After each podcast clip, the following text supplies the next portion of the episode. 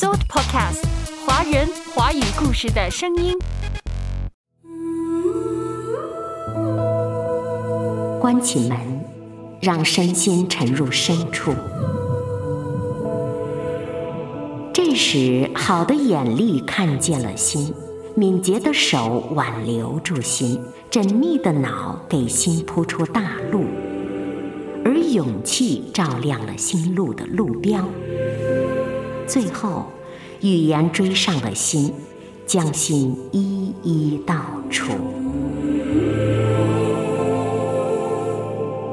生命中那些必须关门的时刻呀。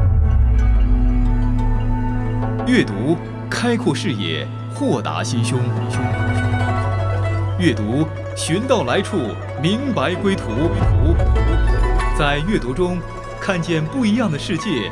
遇到更美好的自己。林可辉阅读世界。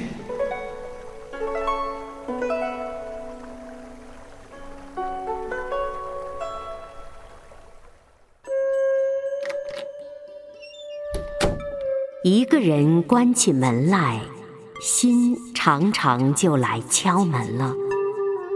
七零后当代作家李葛的最新散文集《新的事情》，江苏凤凰文艺出版社二零二二年七月一日出版。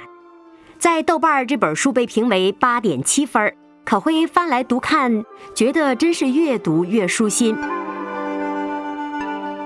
李葛《新的事情》这本书单纯充实，总感觉作者是度日有序的。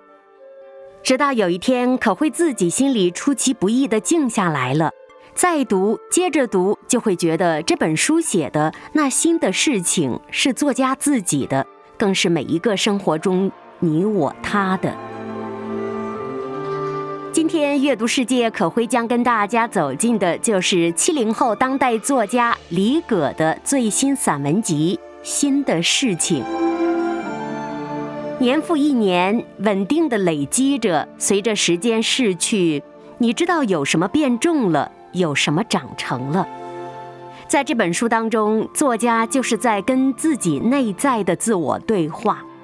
比如窗前的植物、流浪阿咪的日常、医院里的普通护工、城市的四季更替和无数书籍的体温。这些都日复一日、年复一年地积淀在作家的心底里，成为他生命中的极光片语。于是挥笔写下来，留下了生活的痕迹。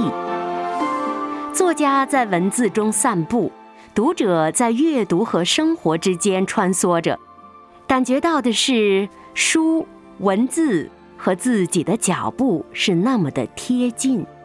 可会读着觉得新的事情，这本书中那些袒露的存在于日常之间的隐秘而深刻的情感，是属于所有人的。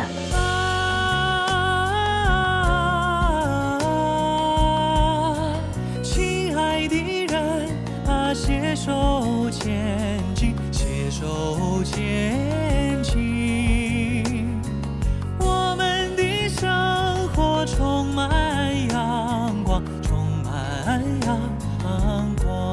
林可辉阅读世界。一美以及他所挽救的，我常常不厌其烦地记录这些零星的生活片段，他们不是小清新，也不是岁月静好。而是我的决心化为现实的场景，浴火重生，不是一个语言的飞跃，概念化的推进，它是每一分每一秒渐渐转亮的心，漫漫长夜步履不停，终于有一天，黑夜啊，它落在我的身后了。这两天改文稿，兴起写了这么一段儿，觉得可以放在这里。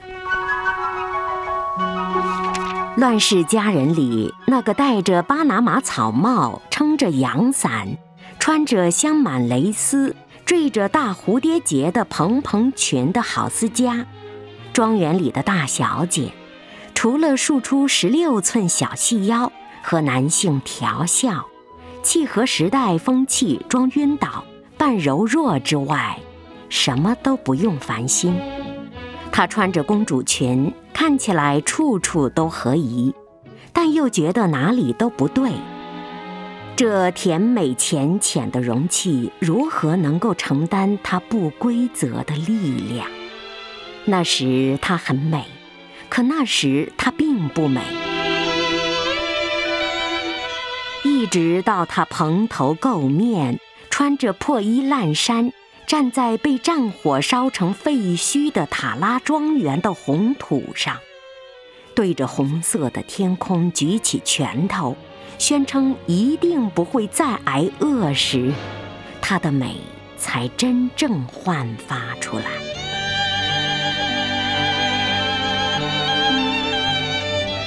每一粒米都是自己挣来的劳动妇女。当然比何不食肉糜的公主美多了。我们原以为莲花出水是美，没想到火中出莲花，更有一番苦练的玩艳和导显之美。经过岁月的一年年的沉淀，作家李葛用心记录的日常生活，就变成了书中的一篇篇优美的散文。新的事情，今天阅读世界可会将跟大家继续读的，就是七零后当代作家李葛的最新散文集《新的事情》。在这本书当中，我们能够读到自己的体温，读到自己的日常。有读者感叹说：“当你不知道读什么书的时候，就读李葛。”幽香浮动的文字质感，记录着平时明朗的普通日常，构筑了每个人抵御外部庞杂世界的精神净土。可会记得林徽因曾经说过，在这繁杂的世间行走，最紧要的是在内心里修篱种菊。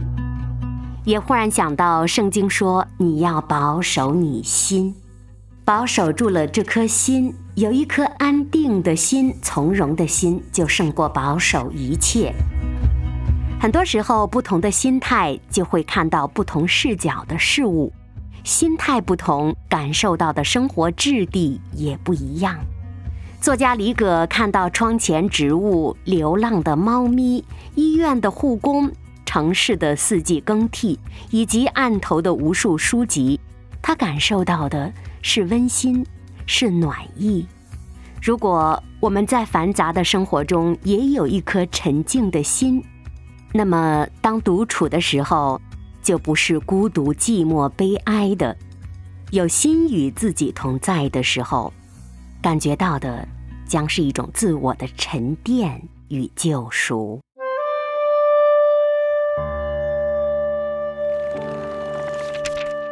二。新的事情。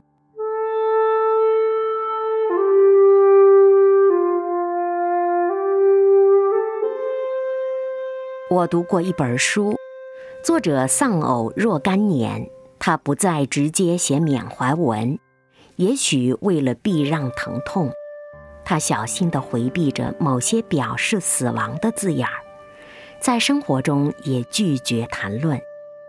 他不想把爱人的死降为一个日常性事件，但是他关注各种死亡话题，解读那些悼念亡人的小说，思考墓地和死后，字里行间全是死亡在拍翅盘旋。他的心是密闭的水泥房间，结实的沉默是这新屋硬冷的后壁。反复咀嚼的思辨是他高远的哲学屋顶。他在纸上奋笔疾书，这心关着门。他的表述完全是内向的自语，是一个捶着心墙的拳头。那伤和痛都是他的手与心。隔墙闻声痛心的我，甚至无法去评论这书，因为这悲伤不是为了让人关注和安慰。它不是网络论坛上一个敞开的话题，也不是综艺节目，明星对台下喊话，请嘉宾同台演出。这悲痛已经完成了他自己，他不邀请人与之对话，也不愿被围观。他一直写，密闭的哀痛生育出美丽的言辞，一旦被文字分娩出，这哀痛就抵岸了。独处是对悲伤最深的慰藉，表达是一种自我救赎。而作为读者，也只能在家人散去、关上门的小房间里，悬亮一盏小灯，像雨滴渗入泥土一样去吸纳这些文字。时间和空间，从来就不是匀质的切割。我追随着那些放慢脚步的文字，像步入地下一样。从现实时空进入了作者丧偶之后的时间质地之中，死亡被倾诉和接收了，我以不在场的形式陪伴他。生命中那些必须关门的时刻，关上门蹲下在角落里，拿着镜子对望着自己。这张脸已不同的曾经，渲染上的都是经历。有些伤痕留住在心底，已永久的心事在哪里？不知还能再为谁哭泣，做好自己。每天早起工作，看看窗外，太阳正在越过山头。这一刻，我总是像打开一本书一样，对生活充满了期待。收工时看朋友圈，跑步的已经打卡，画画的赶在下班前上色，写字的刚贴出来给大家评点。这种积极勃发的精神质地，正是我的朋友们具有的呀。大家都专注做事，并没有刻意互动。按自己的路线前行，然后一抬头，那个朋友也在不远处。我一直觉得，所谓知心，并不是时时以语言或动作同步，像装饰图案那样机械对称，而是以生动却无意的存在去呼应彼此。一旦某人和我们建立情感关系，就意味着某种内化的陪伴。古川俊太郎写过一首诗：“这份孤独，不想被任何人打扰。午后独自在森林中，我这么想，想起了几张支撑这一时刻的面孔。现在不愿他们在这儿，但愿他们一直在那儿。”只要在那儿就行。我想要相信他们会在那儿。我渴望你们的存在，但是是在那儿，不是在这儿。原来你也在这里，其实是原来你还在那儿。生命中那些必须关门的时刻呀。难过不必告诉别人。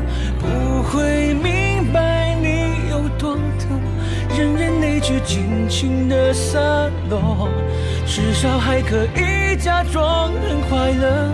痛没必要告诉别人，一个人也能继续撑。隐藏那一段过程，沉浸在喧嚣声，走过就好了。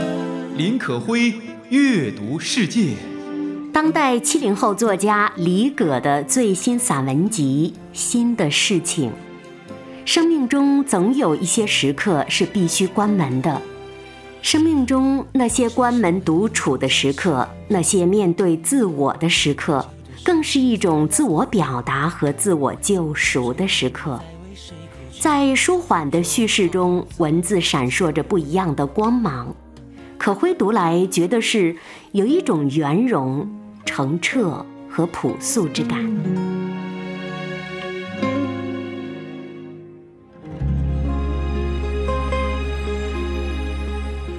观察我们周围的生活，这是一个多么急促、飞速发展的时代。我们的脚步多么的匆促，我们的心时时忐忑不安。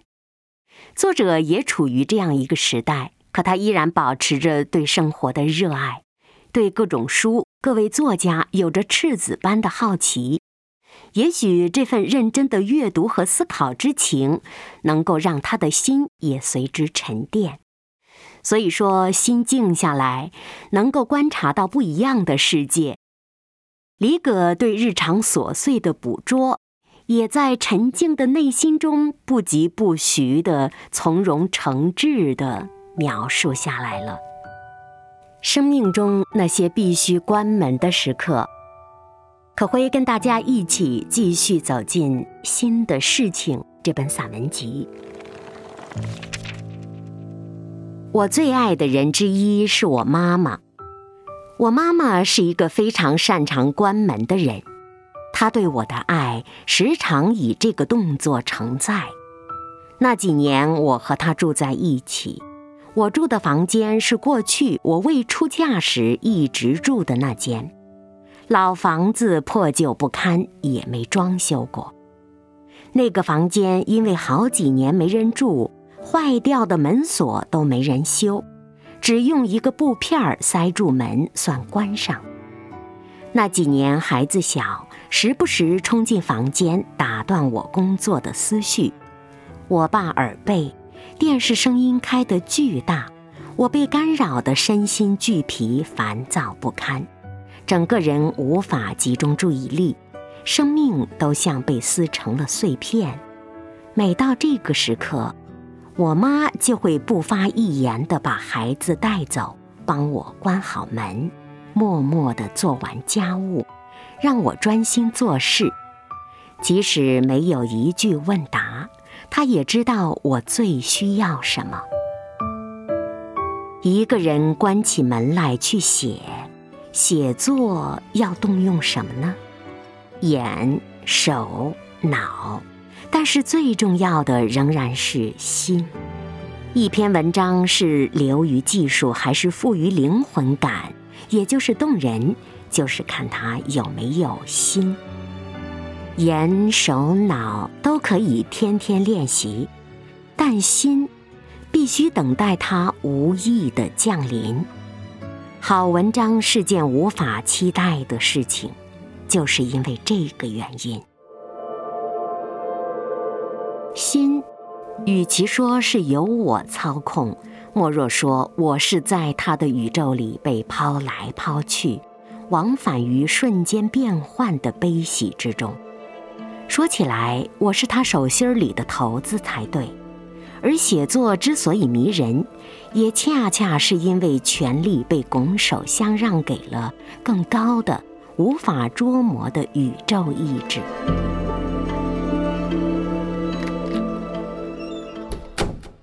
一个人关起门来，心常常就来敲门了。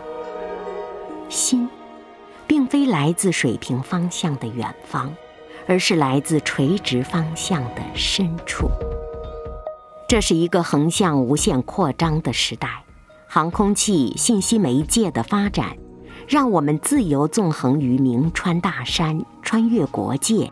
与相隔千里的友人联系，也只要轻轻点击手机即可。与之相比，垂直方向却在退步。无论是对人事的深入理解，对情感深度的挖掘和坚持，都在减退。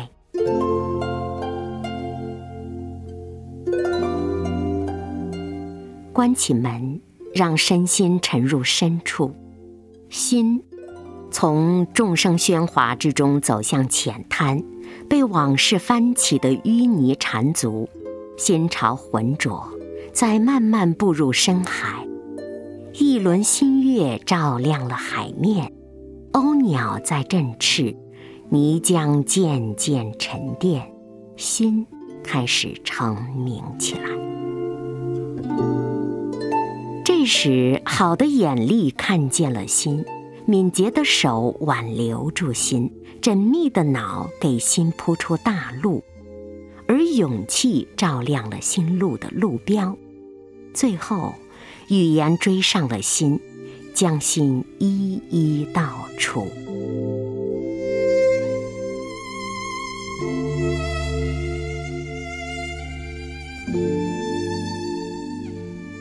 生命中那些必须关门的时刻呀。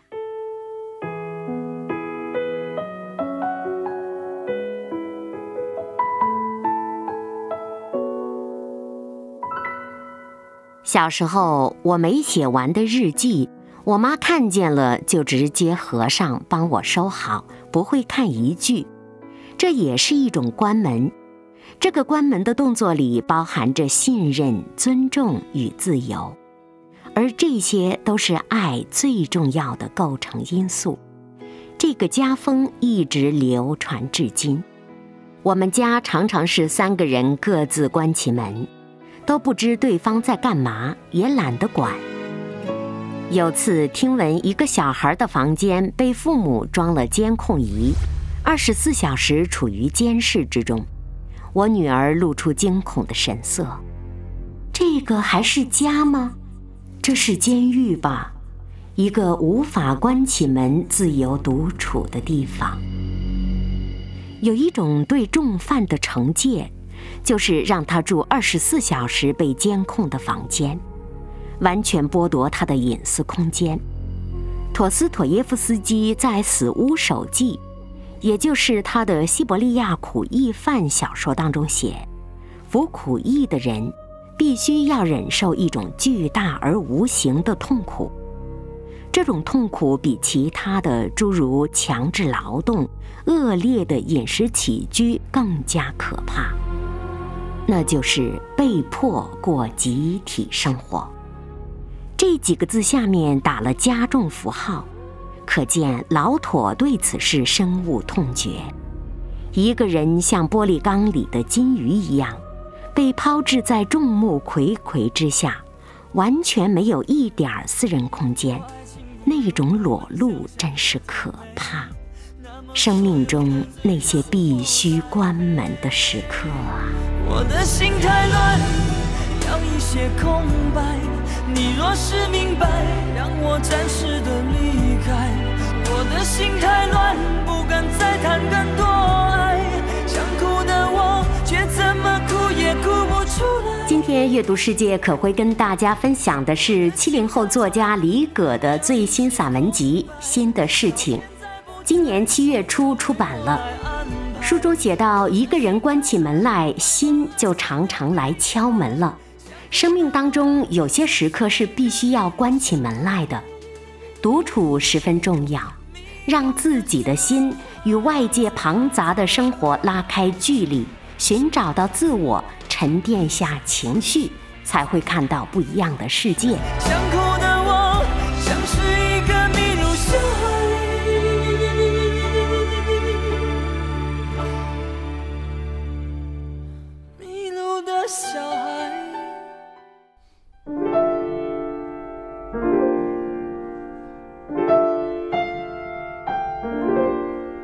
李葛心的事情，圣经说你要保守你心，胜过保守一切。其实说来这句话真的很贴地。一个人的心态决定着他的心情，他的视角，甚至决定着他的命运。常常读福音书，我们总会看到我们的主耶稣也是一个经常喜欢关起门来独自祷告、灵修默想的人。记得在路加福音当中，耶稣不仅自己上山祷告，还喜欢带着自己喜欢的门徒一起上山祷告。当他祷告的时候，自然是把心与外界的庞杂隔离开来的。这个时候，我们姑且理解成他们暂时把心门关起来，把心门关起来，单独面对那祷告的对象，面对我们独一的上帝。比如说，《路加福音》九章中，耶稣带着彼得、约翰、雅各上山去祷告。正祷告的时候，他的面貌就改变了，衣服洁白放光。他们看见耶稣的荣光。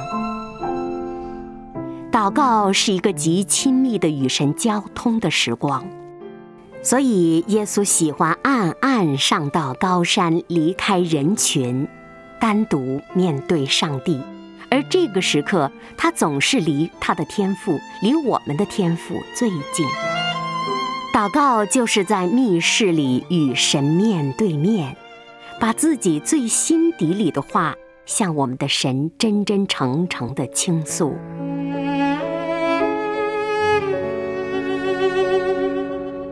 主耶稣在世的时候，就常常带他的门徒很安静地到山上去。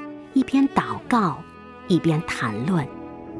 今天的我们生活是多么的急促，从醒来那一刻到睡觉之前，这中间的一段生活，甚至可以称其为极其纷乱、极其匆忙。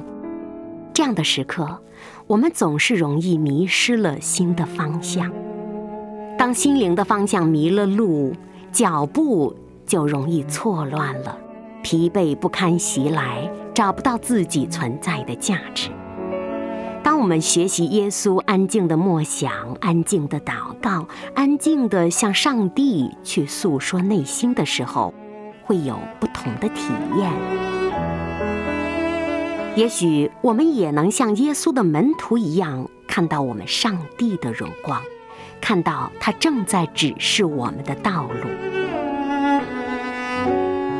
记得旧约当中，但以理在巴比伦的怒吼迷信之下，仍然不忽略他的关起门来的密室祷告生活。也正是因为他有这样的关起门来的生命时刻，才有很多得胜的时刻。耶稣的门徒也都分别有自己的密室。后期神学家马丁路德，他的密室在韦登伯的一间上房里。在那里思考、祈祷，才有了后来伟大的神学改革之路。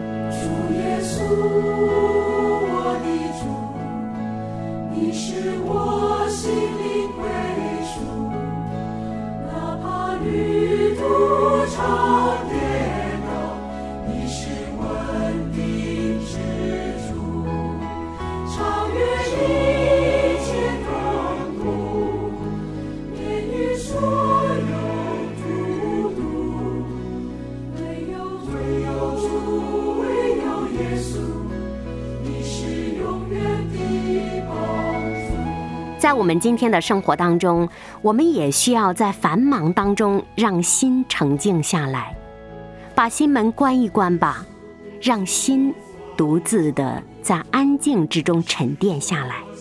这个时刻，你会面对上帝，面对自我，你会找到方向，你会看到希望。七零后作家李葛的散文集《新的事情》，与你共享。我是可辉，下期再会。